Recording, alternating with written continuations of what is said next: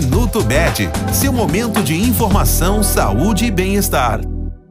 O fim do ano chegou e com ele vem também as festas de confraternização e as viagens de férias. Apesar de ser um período de festas, nem tudo está liberado e é importante ter cautela em algumas situações. O ano pode estar acabando, mas a atenção deve ser mantida, principalmente com a alimentação e com o bem-estar físico e mental. Aqui vão algumas dicas.